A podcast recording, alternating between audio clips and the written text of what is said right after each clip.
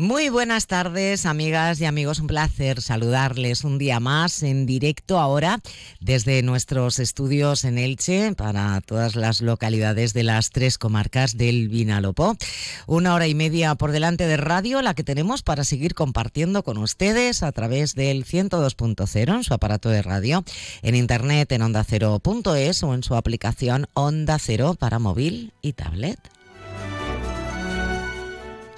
Jornada ventosa y casi invernal de verdad la que estamos viviendo hoy, pero vamos a intentar entrar en calor y sobre todo que a través de invitados, protagonistas y actualidad que vamos a compartir, pues estemos todos bien arropados, bien calentitos.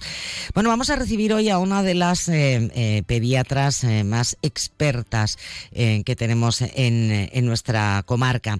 Se trata de Isabel Rubio, actualmente también es miembro del patronato de la Fundación Salud Infantil. Hoy viene a resolver algunas dudas sobre un tema que empieza a preocuparnos mucho a todos, y es el uso, o más bien el abuso, en niños muy pequeñitos, en los primeros años de vida, de las nuevas tecnologías, de las pantallas. Ya saben, esa imagen que estamos viendo y que se repite demasiado, quizá, que son niños que van en su cochecito, en su carrito, y están con su tablet o con el móvil. Bueno, ¿cómo gestionar esto de el uso o abuso de las pantallas en los bebés, en los niños, sobre todo en la etapa 0-3 años? Hablaremos de ello con Isabel Rubio.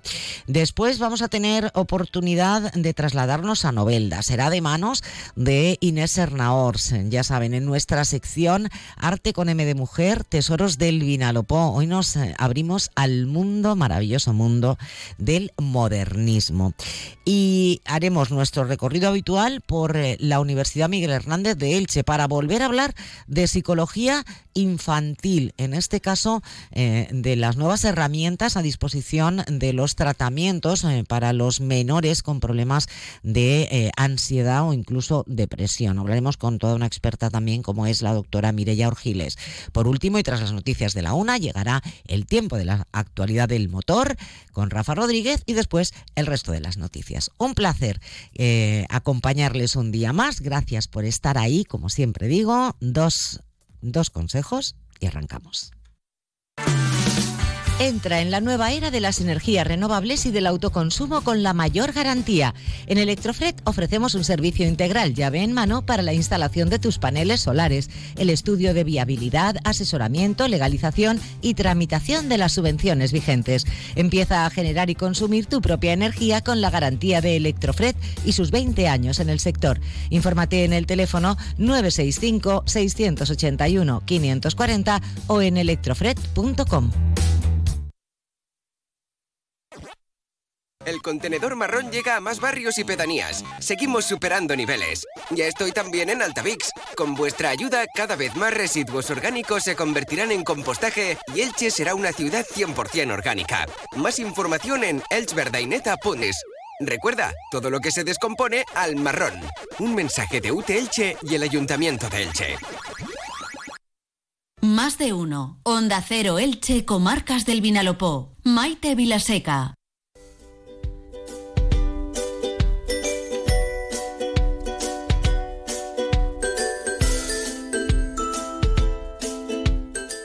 Como saben, nuestros oyentes más fieles, en esta temporada radiofónica aquí en Más de Uno Elche, Comarcas del Vinalopó, hemos establecido una, yo diría que más que fructífera colaboración con los y las técnicos y responsables de la Fundación Salud Infantil. Ya saben que llevan más de 20 años atendiendo a nuestros niños y niñas con necesidades educativas especiales, niños prematuros, pero también con esa escuela INCLOU en la que todos forman una única familia.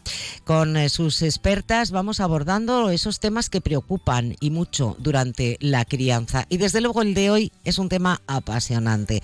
¿Cómo podemos estar seguros de que no estamos abusando del tiempo que nuestros hijos e hijas están delante de la pantalla, de los móviles, de la tablet o del ordenador? Nos ponemos en manos de la pediatra Isabel Rubio, que además de su larga trayectoria en esta especialidad médica es miembro del patronato de la Fundación Salud Infantil. Isabel, ¿cómo podemos saber dónde está el límite en el consumo de tiempo que nuestros niños, niñas desde bebés pasan delante de las pantallas? Bueno, yo creo que a la hora de hacer esta crianza digital, es decir, esta educación, me gusta la palabra crianza digital cuando nos referimos a la primera etapa de la vida, ¿eh? Tenemos que estar informados de qué repercusión tiene la exposición a pantallas en nuestro bebé. Eso es lo primero que tenemos que hacer, estar informados. Yo creo que falta información porque veo por la calle los niños con los carritos de menos de 2 años, en el parque sentaditos en el carrito también con la pantalla. Es decir, yo creo que es que no estamos, los profesionales de la salud, no estamos haciendo la labor de difusión de lo que a día de hoy se sabe de esta repercusión en el bebé. Entonces me parece maravilloso este espacio para que hablemos alto y claro sobre este tema. Bueno, pues alto y claro va a contestar Isabel Rubio algunas de las dudas que nos plantean unas mamás, pero que yo creo que más de una nos lo estamos planteando. Si te parece, Isabel, vamos con la primera. Hola, mi bebé tiene 12 meses y a pesar de que he escuchado en algún sitio que no es recomendable, a la hora de la cena llega muy cansado. Entonces, para intentar mantenerlo un poco despierto y poder darle la cena completa, le pongo dibujos con música y lo mantengo un poco despierto. Pero sí que es cierto que he leído en muchísimos sitios que no es recomendable, que para la cena y para las comidas tienen que estar las televisiones apagadas. ¿En qué nivel afecta? O sea, ¿a qué puede afectar el que él a la hora de la cena tenga la televisión encendida? Bueno, pues muy interesante la pregunta y vamos con ella. Muy interesante. Vamos a ver, mira, hay unanimidad en todas las asociaciones de pediatras, psicólogos, el Ministerio de Sanidad y Educación, la misma Organización Mundial de la Salud, asociaciones internacionales de pediatría, todos estamos de acuerdo. No a las pantallas por debajo de 2 años. ¿Y por qué esta unanimidad en el criterio de 0 pantallas? Pues precisamente porque se ha visto que las pantallas ofrecen al bebé una sobreestimulación, desde luego, incluso si es previo a irse a la cama, evidentemente se está dando la cena y le va a estimular, claro que le va a estimular y se va a mantener despierto, pero se ha visto que esto tiene una repercusión, una de ellas en el sueño, sería como en este momento lo más importante, pero la exposición a las pantallas plantea a más horas de pantalla nerviosismo, inquietud, alteración del sueño, evidentemente, porque disminuye la secreción de melatonina y a la larga esto no aprenden a esperar. Es decir, el niño que está sometido a la visualización de la pantalla, se está acostumbrando, lo estamos acostumbrando a estímulos muy intensos, porque los colores son colores mucho más brillantes que la realidad, se mueven mucho más rápido que se mueve el mundo. Es decir, que esa sobreestimulación hacen que necesite constantemente estímulos de esa envergadura. Y en el caso concreto de la cena o de la hora de la comida o la hora del desayuno, ¿tiene algún otro perjuicio añadido? Yo creo que estamos también educando en los hábitos desde el principio y el momento de la alimentación es el estar siendo consciente de lo que estamos comiendo y de lo que comemos y sobre todo además porque es un momento de interacción madre y padre o quien le esté dando de comer con el bebé, con el niño pequeño, con la niña pequeña. Por tanto, es perder ese tiempo de interacción, que no tenemos tanto tiempo para interactuar con nuestros hijos y nuestras hijas, ¿eh? Uh-huh. O sea que eso también es muy importante. Bueno, pues yo creo que lo está diciendo clarísimamente, ¿eh? La doctora Rubio. Vamos con otra duda, doctora. Adelante. Hola, tengo un bebé de 1 añito y tengo una consulta acerca del uso de la televisión. Cuando nos sentamos a comer o a cenar, lo ponemos en la mesa con nosotros y si está la tele enchufada, se pone a verla también a veces. No le presta a veces demasiada atención, pero a veces sí. Mi consulta es, ¿deberíamos de apagarla? Bien, pues va en el mismo sentido que antes. Yo creo que está contestada. Es decir, que el momento de la comida es un momento para mí fundamental y sobre todo para educar en ese encuentro familiar, y eso lo vamos haciendo desde el principio. La educación empieza desde que nacen, por tanto crear ese momento de encuentro me parece, y además ser consciente de que estamos comiendo, que eso también es importante. Por tanto, yo creo que está contestada. Desde luego, menores de 2 años, repito, 0 pantallas. Daros cuenta también que hay no solamente el tema de la sobreestimulación, el efecto que la pantalla tiene, da igual, en este caso, o sea, estamos hablando de televisión, o todavía son, digamos, más, el impacto es mayor cuando se trata de una tablet o de un teléfono móvil, ¿vale?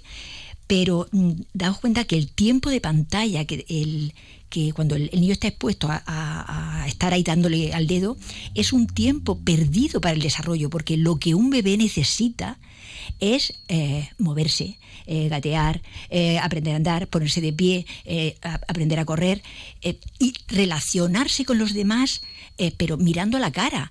Es decir, los gestos, el lenguaje, la mímica, aprender de alguna manera a interactuar y manipular, no solamente darle al dedito. Manipular es coger cosas, tirarlas. Uh-huh.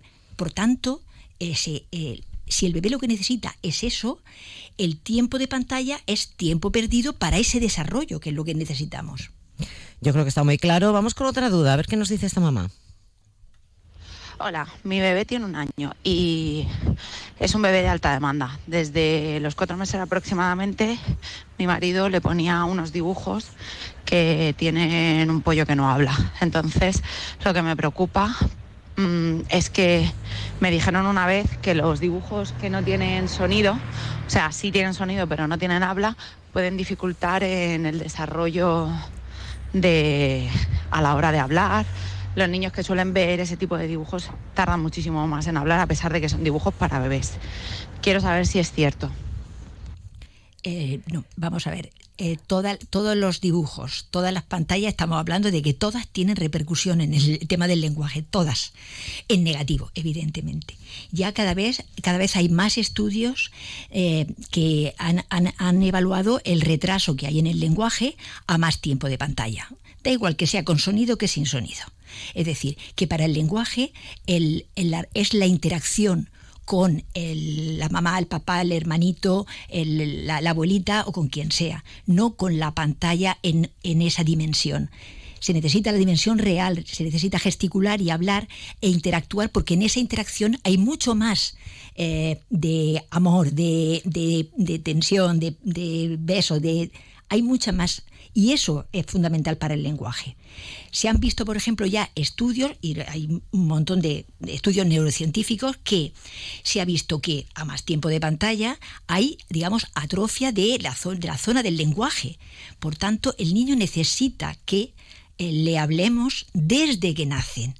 Y sobre todo los primeros 18 meses de vida son importantísimos para adquirir el lenguaje. Pero lo necesita en la interacción humana, ¿eh? Por tanto, yo creo que también queda claro. A día de hoy son muchísimos los estudios que avalan esto, que hay incluso eso, deterioro de la sustancia blanca del área del lenguaje. Vaya. Y desde luego, en esta etapa, o sea, a más tiempo de pantalla, en estos primeros años de vida, cuando se han evaluado, que ya se han evaluado, hay muchos estudios ya publicados, a los 5 o 6 años ya se ha visto también las repercusiones que tienen en el aprendizaje, porque tienen, digamos, más dificultad para el aprendizaje, para aprender, para esperar, aprender a esperar. Tienen... o sea, se está gestando de alguna manera en estos primeros años la repercusión que luego veremos a los 5 o 6. Doctora, por cerrar un poco el círculo, aunque seguramente volveremos en alguna de las próximas semanas sobre este tema, porque creo que van a seguir llegándonos muchas dudas. Pero decía una de las mamás, mi niño es un niño de alta demanda. ¿Qué es un niño de alta demanda? Sí, se está viendo que hay, digamos, determinados niños que, no voy a entrar ahora mismo en las causas, pero sí que son como niños como más sensibles y bueno, tiene que ver con el modelo de crianza. Lo vamos a dejar ahí. Digamos que determinados modelos de crianza parece que están también fomentando que haya también ese tipo de niños. Pues nos lo apuntamos este tema, si le parece, para otra consulta, sí, muy doctora. Bien. Sí, da para otro. Y por favor, cuando llevemos los niños al parque, ¿verdad, doctora? El parque es para jugar, el parque es para correr, para toquetear la arena, no es para estar sentado en la silleta o en el banco con la tablet o con el móvil. Sí, además la imagen se ve a veces de estar el hermanito de 4 años está pegando balonazos por ahí, pero el bebé está sentadito. Y ojo, yo creo que otro día también tenemos que tocar, hoy hemos puesto la mirada en el bebé, pero yo creo que la otra parte hay que poner la mirada en los adultos, en los padres y en las madres, en el que estamos también nosotros atrapados en la pantalla, y cuando nuestros hijos nos miran, nosotros no los estamos mirando. Cuando nuestros hijos nos hablan, nosotros no les estamos hablando. Por tanto, ahora habría que poner la mirada en el otro lado. Y yo emplazo a que en una segunda parte lo veamos, porque me parece que necesitamos una reflexión. El problema de la pantalla no es el problema de la pantalla del bebé. Es el problema de los adultos, ¿eh? ¿Vale? Doctora, tomamos buena nota. Muchísimas gracias. A vosotros.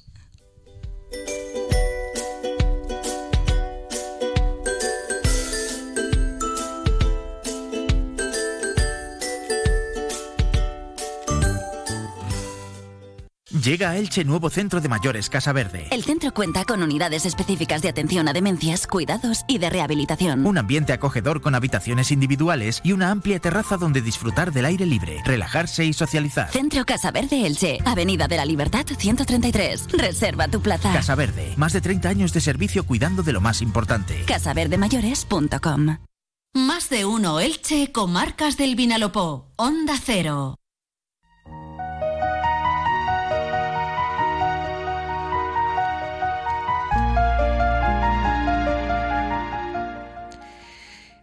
Nos sentimos afortunados y afortunadas de poder abrir cada semana aquí en el programa una ventana al mundo del arte, y también por la gran riqueza patrimonial que tenemos en nuestras comarcas del Vinalopó. Pero sobre todo por poder contar con Inés Serna Ors, una de nuestras pintoras de referencia internacional, que hoy nos va a llevar en busca de un tesoro del Vinalopó hasta Novelda. Inés, bienvenida, buenas tardes. Buenas tardes, Maite, encantada como siempre. Sé que has disfrutado muchísimo investigando sobre el tesoro del que vienes a hablarnos hoy, que te ha llevado hasta Novelda, ¿no? Sí, es un tesoro, bueno, maravilloso, porque además es promovido por una mujer en una época en las que las mujeres, bueno, pues no promovían nada. Y esta pues ha sido pionera, y estamos hablando de primeros del siglo XX. Estamos hablando, y vamos a hablar más, de la Casa Museo Modernista, que además, y corrígeme si me equivoco, creo que está considerado como el mejor ejemplo del modernismo en la Comunidad Valenciana, ¿no? Sí, porque ese es su estilo, el modernismo valenciano, viene influenciado por el modernismo europeo, y bueno, además es que podemos ir a verla y observar cómo tiene todos los elementos de ese modernismo restaurados, intactos, preciosos, y bueno, pues... invito a verlo. Oye, ¿dónde está ubicada? Está ubicada en el centro de Novelda, en la calle Mayor número 24, y como hemos dicho es de estilo modernista valenciano, y consta de 1.800 metros cuadrados construidos. Fue Antonia Navarro Mira, la promotora, entre 1900 y 1905 mandó construirla al arquitecto Pedro Cerdán, que parece ser que la terminó en 1903, y fue allí donde se alojó la familia hasta 1936. Consta de una planta baja y primera y segunda planta de 600 metros cada una. ¿Y qué características? 600 metros cuadrados, claro. Uh-huh. ¿Qué características o qué elementos podemos encontrar que forman parte de lo que se conoce como el movimiento modernista? Porque quizá conocemos más ejemplos con las construcciones de Gaudí en Barcelona, sí, y demás, pero ¿qué elementos del modernismo claramente encontramos, sí, dentro de la casa? Bueno, vamos a situarnos como si estuviéramos allí. Yo es que la verdad es que me sitúo como si estuviera entrando ahora mismo a la casa, una fachada en que las ventanas y los balcones son de hierro forjado, una casa de 3 pisos, o sea, de planta baja y 3 pisos, y lo más importante es la luminosidad de la casa, pero es porque tiene un patio interior grande, forticado. Imagínate con los arcos, las columnas alrededor que le dan mucha luz aparte de vidrieras. Esto es una característica muy importante de la casa. Luego otra característica es la escalera helicoidal que sube desde la planta baja arriba, también con una barandilla de hierro forjado, pero aquí vamos a resaltar la decoración. La decoración es de motivos florales y vegetales que hacen alrededor de toda la barandilla hasta que llega arriba. Pero estos motivos florales y vegetales no son solamente en la decoración de la escalera, sino también está en la decoración de pinturas y estucos que también están pintados del salón, de los dormitorios y del despacho. Pero es que además vamos a introducir otro tema, aparte de estas pinturas en las salas, que son la mujer. O sea, hay mujeres pintadas también. O sea, que imagínate lo bonito que tiene que ser vivir en un sitio así, o por lo menos visitarlo. Luego también quiero resaltar que esta casa es representativa de colecciones de arte. No solamente los objetos pequeños decorativos, que también forman una bonita colección, sino también los muebles, las pinturas, lo que te he dicho de los estucos. En fin, que es una colección muy importante de arte moderno.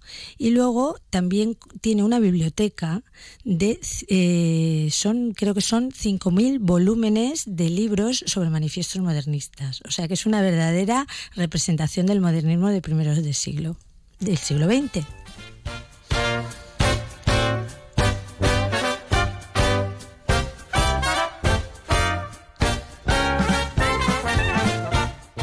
Bueno, pues ya con esa descripción casi parece que estemos dentro de la casa, pero tú has ido, como siempre, un poco más allá, sí, y te has buscado una experta para que nos dé todavía más detalles, ¿no? Sí, es Mercedes Navarro Beresaluce, que es la gestora de la Casa Museo Modernista de Novelda y nos va a hablar sobre ella. Hoy nos adentramos en la Casa Museo Modernista de Novelda de Fundación Mediterráneo, una construcción única de estilo modernista en la provincia y que en su día fue la vivienda particular de doña Antonia Navarro Mira. A finales del siglo XIX nació en Novelda una burguesía emprendedora a partir del comercio de la uva, el azafrán, el mármol y la piedra natural, unos sectores que se vieron impulsados con la llegada del ferrocarril. Esto significó progreso y riqueza para la ciudad. Comenzó así una transformación urbana con importantes edificios de marcado estilo modernista. En este periodo surge la figura de Antonia Navarro Mira, pionera del modernismo en Novelda, un ejemplo como mujer con una privilegiada visión de negocio que consiguió amasar una de las grandes fortunas del país con gran gusto por el arte y la arquitectura del momento. Esta casa-palacio, una de las más singulares y bellas de la provincia, se construyó entre 1900 y 1905. Contó para su diseño y construcción con Pedro Cerdán, arquitecto municipal de Murcia, y con un elenco de artistas y artesanos de prestigio. En 1904, el patrimonio de Antonia Navarro incluía fincas y haciendas en producción y un vasto patrimonio vigente en la actualidad. Antonia viajó a distintas ciudades españolas y europeas, donde se impregnó del estilo que luego reflejaría con gusto y acierto en su vivienda. Antonia Navarro Mira fallece en 1921, dejando un legado arquitectónico y artístico que en la actualidad es un referente cultural y que está incluida en la Ruta Europea del Modernismo. Desde la muerte de Antonia Navarro hasta la actualidad, la casa sufrió incontables vicisitudes. Fue desde un hospital de campaña y cuartel de altos mandos durante la Guerra Civil, hasta una escuela de niñas cedida a una congregación religiosa. La Fundación Mediterráneo, como propietaria de la casa desde el año 1974, tuvo que realizar una profunda rehabilitación del edificio entre 1975 y 1980, lo que hoy permite al visitante conocer esta casa tal y como la construyó la propia Antonia Navarro.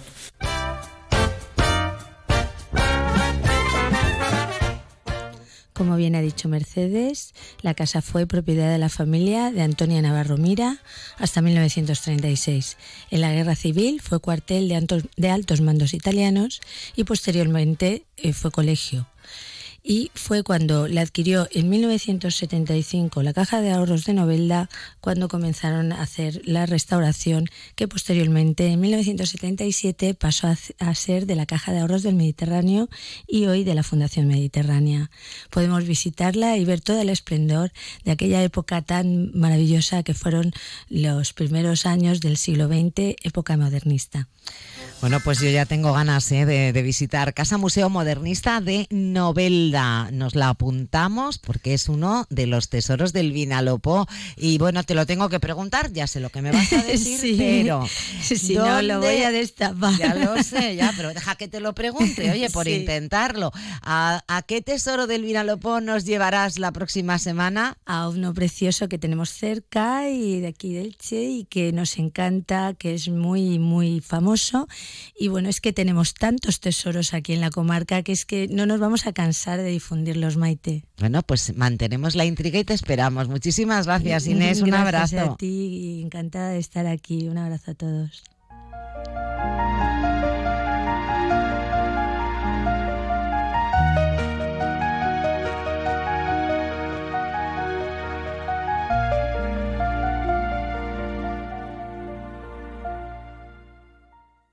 Alquilar con Medina Inmobiliaria es sinónimo de sosiego, serenidad, calma, porque cuidamos de tu hogar como si fuera nuestro tesoro. ¿Y quieres más tranquilidad? En 2023 hemos batido récords de alquileres con un 0% de impagos. Sí, estadística y tranquilamente demostrado. En Medina Inmobiliaria tu tranquilidad es nuestra prioridad. Y nos aseguramos de mantenerla durante toda la duración del alquiler.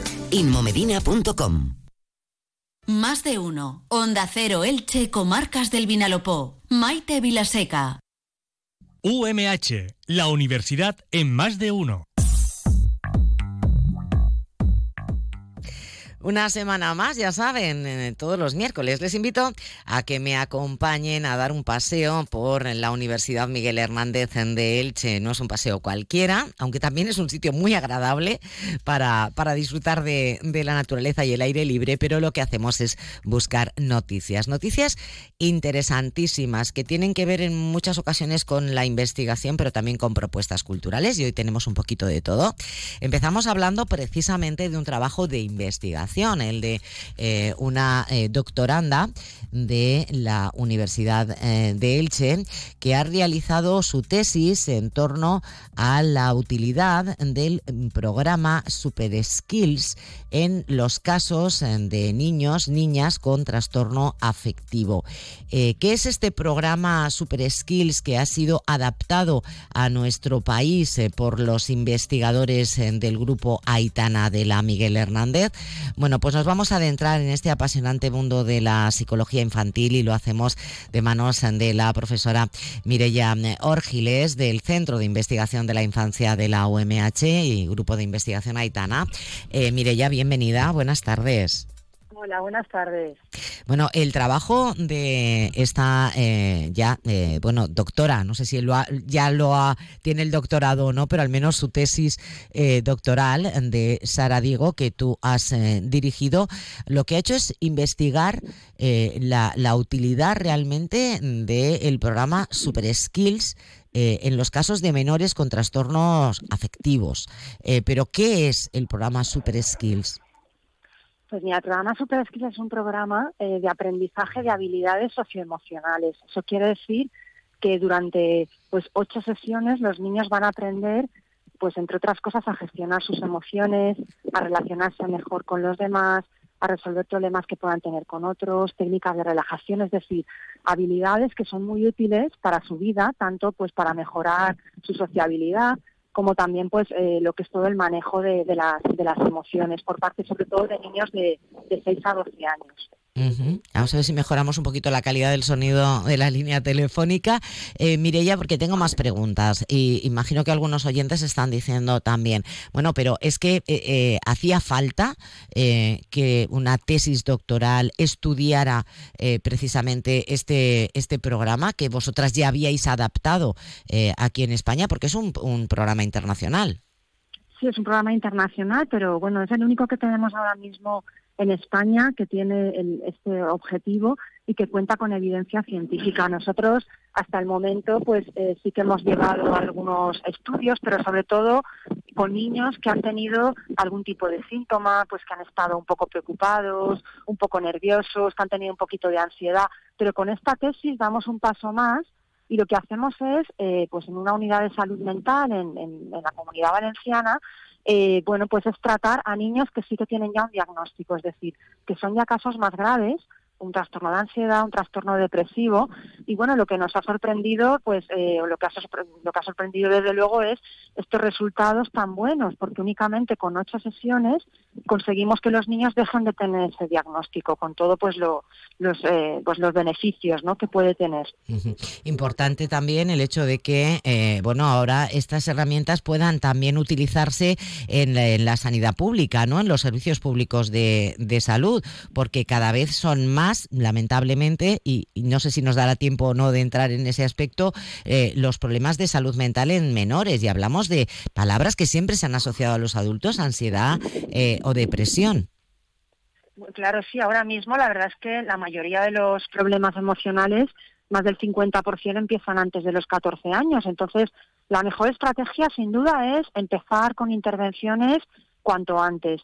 Sabemos que en el contexto pues de la sanidad pública hay unas listas de espera muy largas y por tanto pues disponer de un recurso que sea pues tan breve como únicamente 8 horas, que encima es un programa que se aplica en grupo, con 8 sesiones únicamente pues conseguimos que el niño deje de tener esos trastornos, deje de sufrir. Yo creo que puede ser un recurso muy útil y muy eficiente para poder trasladarlo al ámbito sanitario. Sobre todo porque, claro, con esas dos características, por una parte el hecho de que el trabajo, las sesiones se realizan en grupo, ya está ampliando el margen de niños y niñas que pueden ser atendidos, y además la reducción de la duración del tratamiento, con lo cual lo que se hace es universalizar de una forma más fácil, ¿no?, esa atención. Eso es, claro, tenemos la opción de este modo de poder atender a más niños, ya que el tratamiento se puede llevar a cabo en grupo, y al mismo tiempo además es una terapia breve, porque normalmente las terapias a las que los niños están acostumbrados son terapias que duran mucho tiempo, 3-4 meses. Aquí únicamente son 8 sesiones, y está formado por componentes que la psicología ya nos ha dicho, la ciencia, que funcionan muy bien. Además es un contexto totalmente lúdico, por tanto los niños lo pasan muy bien recibiendo Super Skills, y al mismo tiempo pues la eficacia del programa, pues los resultados lo avalan. Bueno, pues vamos con esos resultados muy rápidamente. Por ejemplo, los efectos de este programa han logrado en este estudio que ahora se ha demostrado a través de esta tesis doctoral una remisión de los diagnósticos de ansiedad en el 85,2% de los menores y de la depresión en el 100% de los casos. Obviamente frente al 0% del grupo que estuviera en lista de espera, y también de los trastornos relacionados con el estrés en un 94% de los participantes. Yo creo que esto avala perfectamente estas herramientas, este programa Super Skills, y esperemos que ahora en los centros públicos de salud mental pues se pueda aplicar para llegar al mayor número de niños y niñas posible. Doctora, profesora Mireia Orgilés, muchísimas gracias por habernos introducido en este mundo de la psicología infantil, y un abrazo muy fuerte. Gracias. Gracias a vosotros. Aquí nos quedamos con más noticias de la actualidad universitaria. A partir de hoy y hasta el próximo 24 de marzo se puede visitar de lunes a viernes en horario de 9 de la mañana a 8 de la tarde en la exposición Ilustración Científica Botánica, Especies Tóxicas y Medicinales, de la artista murciana Oceanía Matilla. La exposición es una muestra de ilustraciones en acuarelas de esta artista que se adentra en el mundo de la ilustración científica botánica y ahonda en la la medicina herbal. A través de un trabajo minucioso, Matilla profundiza en el detalle y busca un acercamiento preciso a la realidad, ilustrando láminas en acuarela de especies tóxicas y otras medicinales. En sus trabajos con el medio natural, la artista tiende puentes entre la naturaleza y la expresión artística. Oceanía Matilla vive y trabaja en Murcia, es una artista multidisciplinar formada en la Facultad de Bellas Artes de la Universidad de Murcia y trabaja con medios pictóricos combinando pintura figurativa de retrato y paisaje, fotografía, videografía, collage, pintura digital, pintura mural e ilustración. Como decimos, la muestra se puede visitar en el espacio ECO, situado en el edificio Tudemir del campus de Orihuela, Desamparados de la UMH.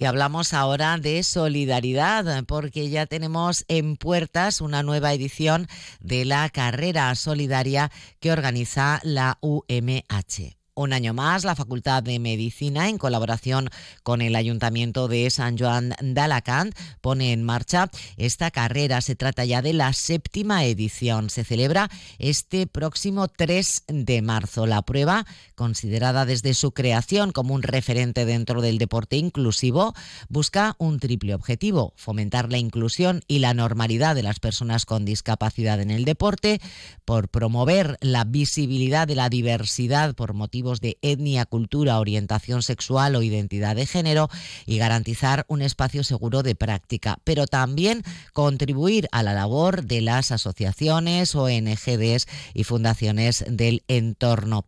La prueba tendrá lugar en el Polideportivo de San Joan de Alacant a partir de las 10 de la mañana.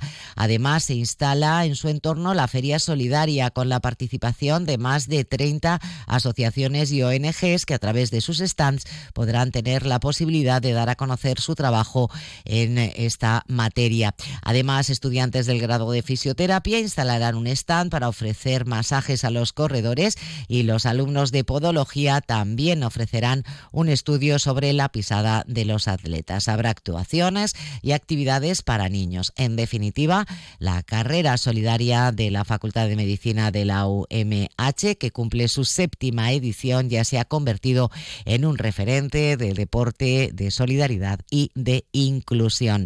Las inscripciones se han realizado a través de Chip Levante y un año más la participación va a ser todo un éxito. Hay que decir que en lo que al carácter benéfico de esta prueba se refiere, el importe recaudado se divide en 23 premios. Tanto el equipo ganador de relevos como los ganadores masculinos, femenino y no binario de cada una de las categorías 5K y 10K reciben uno de estos premios y luego deciden a qué ONG lo van a donar. Y terminamos en Altea, invitándoles a que visiten otra exposición, en este caso La guerrera y las bestias, cómo educar mediante fábulas visuales. Este es el título de la muestra comisariada por la profesora del área de escultura de la Facultad de Bellas Artes, Viviana de la Soledad Sánchez. La exposición se puede visitar hasta el 13 de abril en la Fundación Eberhard Schlotter de Altea. La autora de la exposición es Amparo Alonso Sanz, también profesora, en este caso de la Universidad de Valencia, y beneficiaria del concurso para la concesión de ayudas para la recualificación del sistema universitario español del Ministerio de Universidades del Gobierno de España, que están financiadas por la Unión Europea, Next Generation Unión Europea, en la Facultad de Bellas Artes de Altea de la UMH. Interesantísima y curiosa esta exposición, ya saben, tienen posibilidad de visitarla hasta el 13 de abril. Y hasta aquí nuestro tiempo dedicado a la actualidad universitaria. Volvemos con más noticias a partir del próximo miércoles.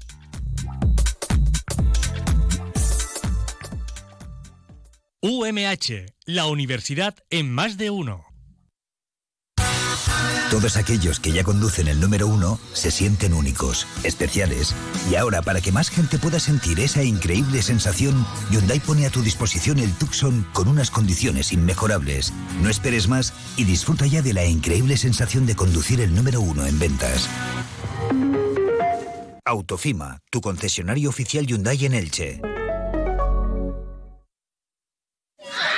Por favor, chicos, un poco de silencio, que vamos a pasar lista.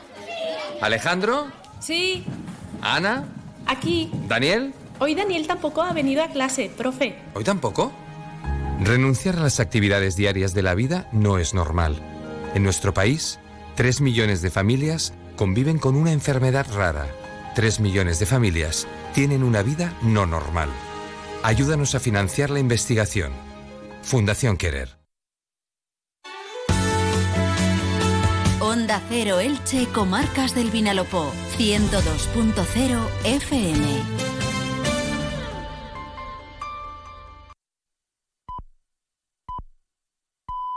Es la 1 de la tarde, mediodía en Canarias.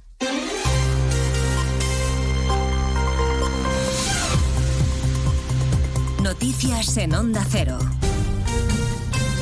Buenas tardes, les avanzamos a esta hora algunos de los asuntos de los que hablaremos con detalle a partir de las 2 en Noticias Mediodía, con protagonismo absoluto para el personaje político de las últimas horas que hoy ha estado en Más de Uno. José Luis Ábalos, en una extensa entrevista con Carlos Alsina, ha confesado que está dolido, que a veces piensa que lo que está pasando es una pesadilla ante la que no se piensa rendir. Ha anunciado, de hecho, que presentará alegaciones a su suspensión cautelar de militancia en el PSOE, una decisión que responde, dice, a la presión, al sensacionalismo y a la necesidad de buscar no justicia, sino un escarmiento. Somos todos prescindibles. A veces pasamos al depósito de reciclaje, otra vez al de la basura terminal, pero en fin, pero no se puede manejar así. Yo al menos no me dejo que me manejen así. Claro que se tiene que hacer justicia, claro que hay que ser contundente, pero ¿qué quiere decir contundencia? Contundencia quiere decir la aplicación de la ley, pero también con las garantías que supone la aplicación de la ley. Eso es la contundencia. ¿O estamos hablando de escarmiento? En todos estos días, desde que el caso Coldo estalló en la calle Ferraz, Ábalos no ha hablado con Sánchez y lo ha hecho con el secretario de organización, Santos Cerdán, al que dice comprender porque no tiene duda de que actúa por encargo de la dirección. Escucharemos con detalle todos los matices de esta entrevista con el ya diputado del Grupo Mixto, que asegura no tener intención alguna de tirar de la manta ni hacer daño al que ha sido su partido. Y estaremos en el Congreso de los Diputados, con sesión de control monopolizada por el caso Coldo, con choque a primera hora ya entre el presidente Sánchez y el líder de la oposición, Núñez Feijóo. Señor Sánchez, sin rodeos, usted lo sabía y lo tapó. Mire, para ser creíble en su papel de Torquemada, debería tener tanto usted como su partido político otro currículum. No esparza a nadie lo que usted tiene debajo. No venga usted aquí con el ventilador ni con excusas. El juez está investigando a su gobierno y está investigando a su partido. La vertiente judicial del caso nos llevará a la Audiencia Nacional, donde el considerado cerebro de la empresa a la que se adjudicaron los contratos sanitarios, Juan Carlos Cueto, ha quedado en libertad con la prohibición de no salir del país. Ha comparecido ante el juez Ismael Moreno y solo ha respondido a su abogado para decir que todo fue legal y que no quería aprovecharse de los españoles, sino ayudar. A partir de las 2 de la tarde escucharemos además el emocionado discurso de la viuda de Navalny en el Parlamento de Estrasburgo, denunciando las torturas a las que ha sido sometido su marido durante años y acusando a Putin de liderar una banda criminal. Entre aplausos, Yulia Navalnaya ha prometido seguir trabajando por el sueño de su esposo. Mi marido nunca verá cómo puede ser una Rusia bonita, preciosa en el futuro, pero yo haré... Aquí se le quiebra la voz.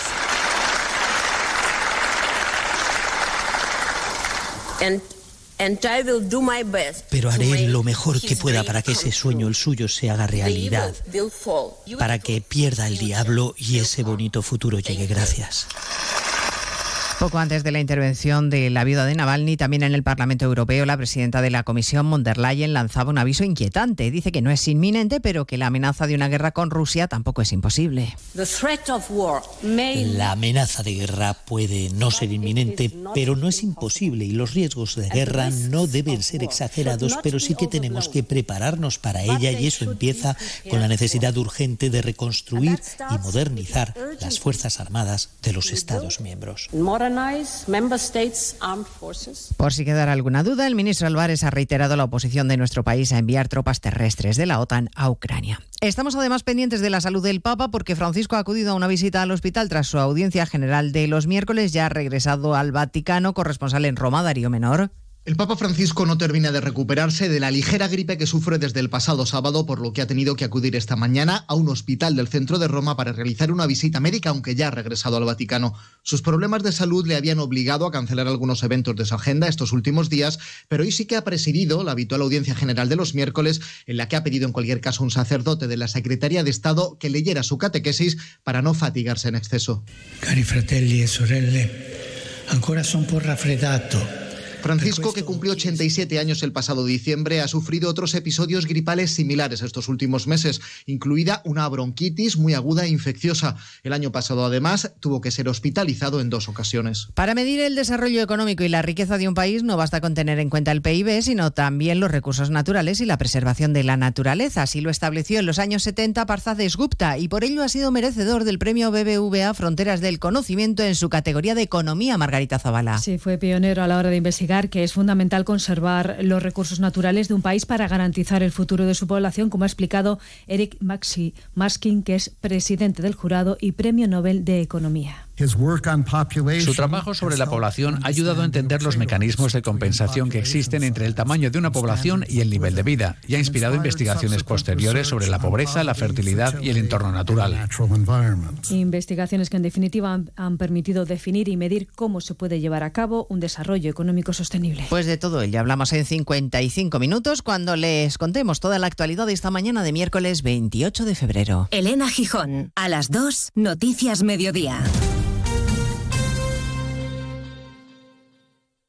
Los protagonistas de la noticia empiezan el día con Carlos Alsina. José Luis Ábalos. Señor Ábalos, buenos días. ¿Qué tal? Muy buenos días, Carlos. Más de uno. El programa que cada día marca la agenda informativa. Coldo es un golfo, aunque no comparta el desenlace. Asume esa responsabilidad política. Tiene usted manta de la que tirar. ¿Cuándo se tuerce la relación entre el presidente Sánchez y usted? ¿Se siente usted maltratado por el secretario general de su partido? Yo no tengo ninguna manta. Lo único que me pide el cuerpo es defenderme. Lo que fue definitivo fue lanzarme un hordago en público. Cada mañana, las mejores entrevistas en Más de uno con Carlos Alsina. Y siempre que quieras, en la web y en la app. Onda Cero, tu radio. Onda Cero Elche, Comarcas del Vinalopó. 102.0 FM. Hola, ¿estás ahí? Despierta. Este invierno, practica en Cable World el Inteliahorro. Ahorra de verdad de manera inteligente. 3 meses gratis y tus gigas por 2. Sí, despierta. 3 primeros meses gratis y tus gigas por 2. Ven ya a Cable World. Si tienes experiencia como oficial de albañilería, estucador o pintura y quieres formar parte de una empresa seria y líder en el sector de la construcción, en Inframed, Rehabilitación de Edificios, te estamos esperando. Inframed, empresa líder en la provincia de Alicante en rehabilitación de edificios y restauración de fachadas, busca personal cualificado para incorporarse a sus proyectos. Si quieres formar parte de nuestra empresa, contacta con Inframed. Teléfono 966-839-314, 966-839-314. Hey tú, ahora que no escuchas música ni podcast, ¿cómo es tu mundo ideal? Uno que se adapte a mí, a mi trabajo, familia, amigos, mascota y a todo lo que me hace feliz. El que rentabiliza espacios, donde el balcón o la terraza pueden ser parte de la casa cuando lo necesito. ¿Y el tuyo? Nuevas cortinas de cristal Saxon, fabricadas para tus espacios, pensadas para tu vida. Lo que le faltaba a tu mundo para ser perfecto. Saxon, tu mundo, nuestro universo. Más de uno. Onda Cero Elche, Comarcas del Vinalopó. Maite Vilaseca.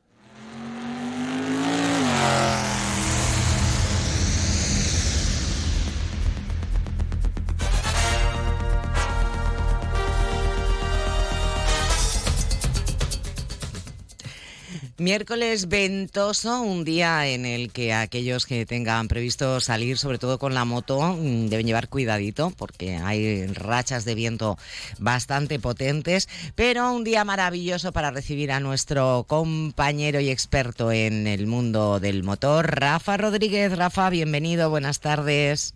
Muy buenas tardes. Pues sí, sí que hace viento, pero la verdad es que lo que decimos siempre, los deportes del motor no paran, tanto haya vientos y mareas. Bueno, pero es verdad que con vientos, cuando hay rachas fuertes, por ejemplo hoy estamos teniendo y se espera que a lo largo del día se puedan repetir rachas de hasta 60-70 kilómetros por hora, sí que hay que tener precauciones especiales si se va a circular con moto, ¿no? Tanto a nivel de deportivo, de entrenamiento, como incluso en las propias ciudades. Pues sí, efectivamente, hay que tener mucho cuidado. Mi consejo de hoy, no cojas la moto. Si puedes prevenir hoy tener un accidente, intentar no coger la moto y entonces utilizar el transporte público, que los moteros somos muy solidarios con el tráfico. Ah, pues mira, es verdad, vamos a tenerlo en cuenta, ojito con eso. Bueno, pero tú has venido para hablarnos de noticias, hay muchas en torno tanto al automovilismo como al motociclismo, así que si te parece, Rafa, vamos un poco por partes, ¿no? Como Jack, como dicen. Venga, noticias del mundo del automovilismo. ¿Qué se está cociendo por ahí? Bueno, pues el slalom de Denia, que el Candel Motor Club mantendrá las inscripciones bonificadas para lo que estamos diciendo, este quinto slalom Ciudad de Denia, que será el 6 de marzo, pero las bonificaciones serán hasta el 4 de marzo. El 6 de marzo, como espera, ya conoceremos lo que será la lista oficial de inscritos de esta cita alicantina, y en el momento de, bueno, pues hasta hoy hay 19 equipos inscritos. La prueba se disputará el día 10 y las verificaciones técnicas tendrán lugar a partir de las 8:15 en la calle Germans Marites de Denia. La competición se desarrolla en el recinto ferial. La primera manga de reconocimiento está programada para las 10, luego a las 11 serán los entrenamientos oficiales, a las 12 la de carrera y a la 1 de segunda de carrera. La noticia es que todavía están bonificadas las inscripciones, y si te quieres inscribir todavía, en la página web oficial, que es fotomotor.es. Perfecto, muy bien. ¿Y tenemos algunos asuntos relacionados con el rally de Busot?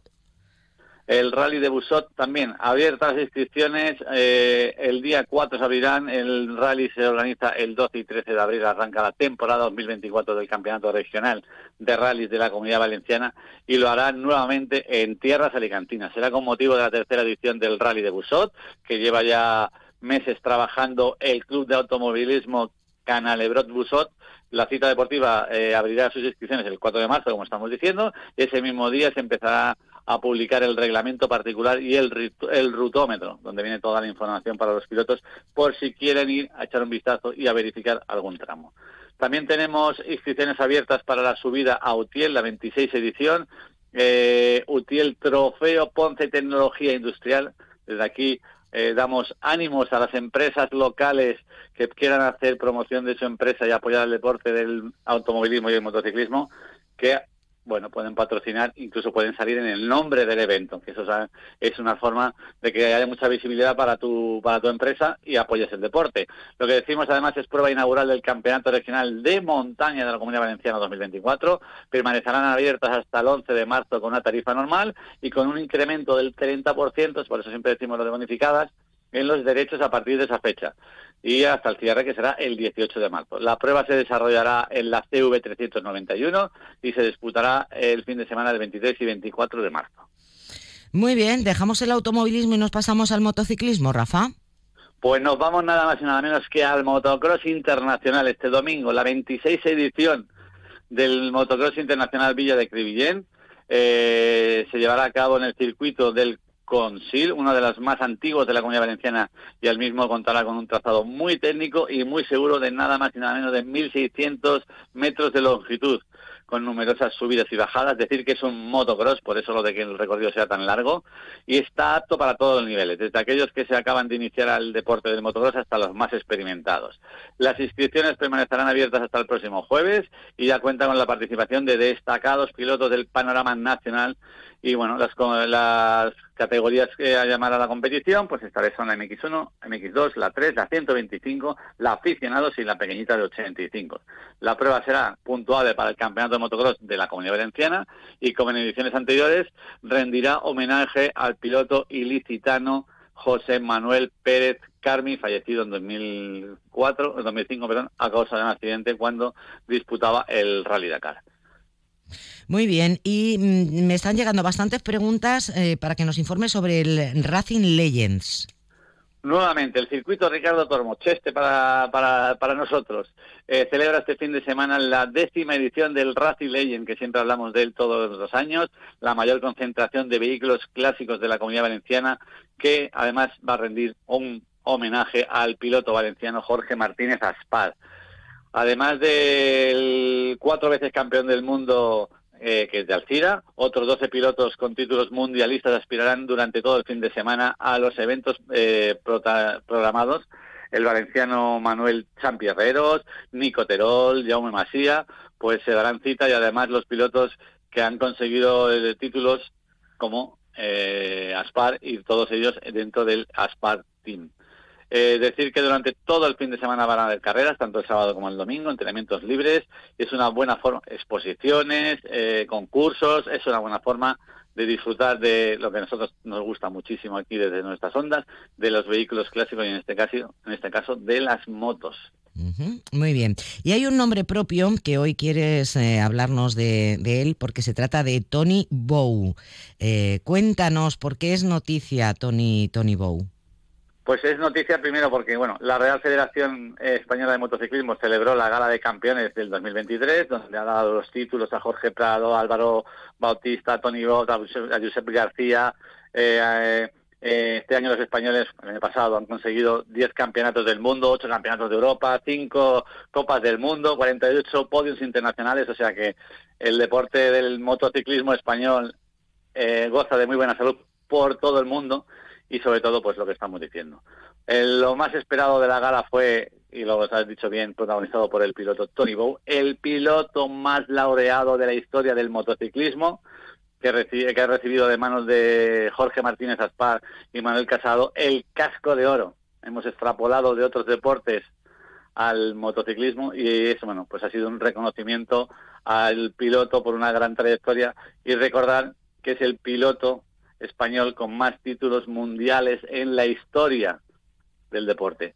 34 títulos mundiales, y bueno, por eso lo han concedido. Lo quería recalcar, no es de nuestra comarca, no es de nuestra zona, pero yo, al ser un gran trialero, pues bueno, tenía que ser una noticia del motor que Tony Bou recibiera el casco de oro.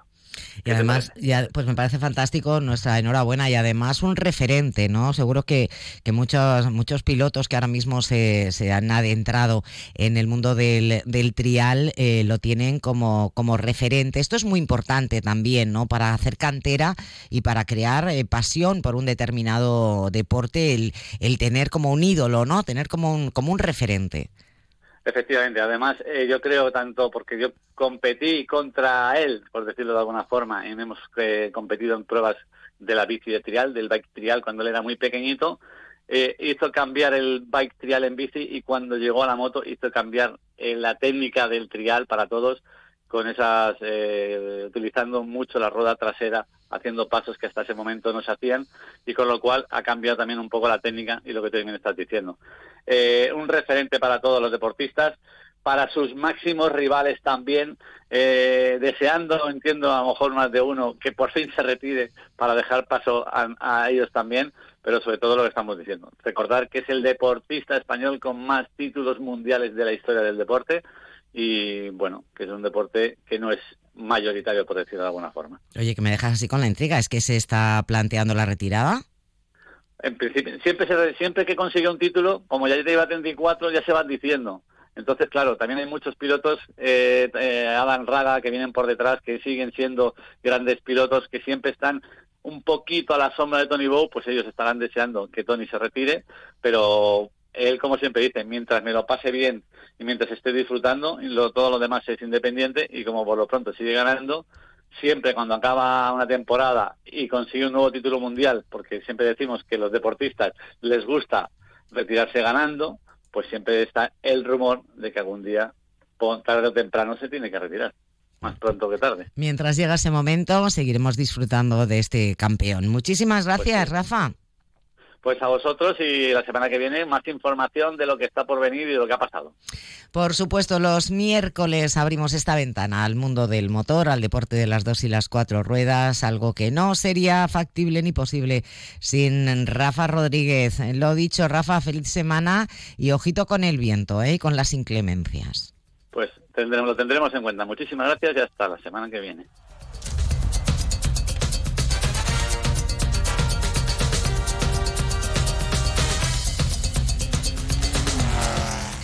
Y así prácticamente pues llegamos al tiempo de las noticias. Enseguida más actualidad deportiva y después las de carácter general en Elche y las localidades de las comarcas del Vinalopó. Por mi parte es todo. Desearles que sigan disfrutando de la radio y de la tarde en la compañía de Onda Cero, que sean lo más felices posible y hasta mañana.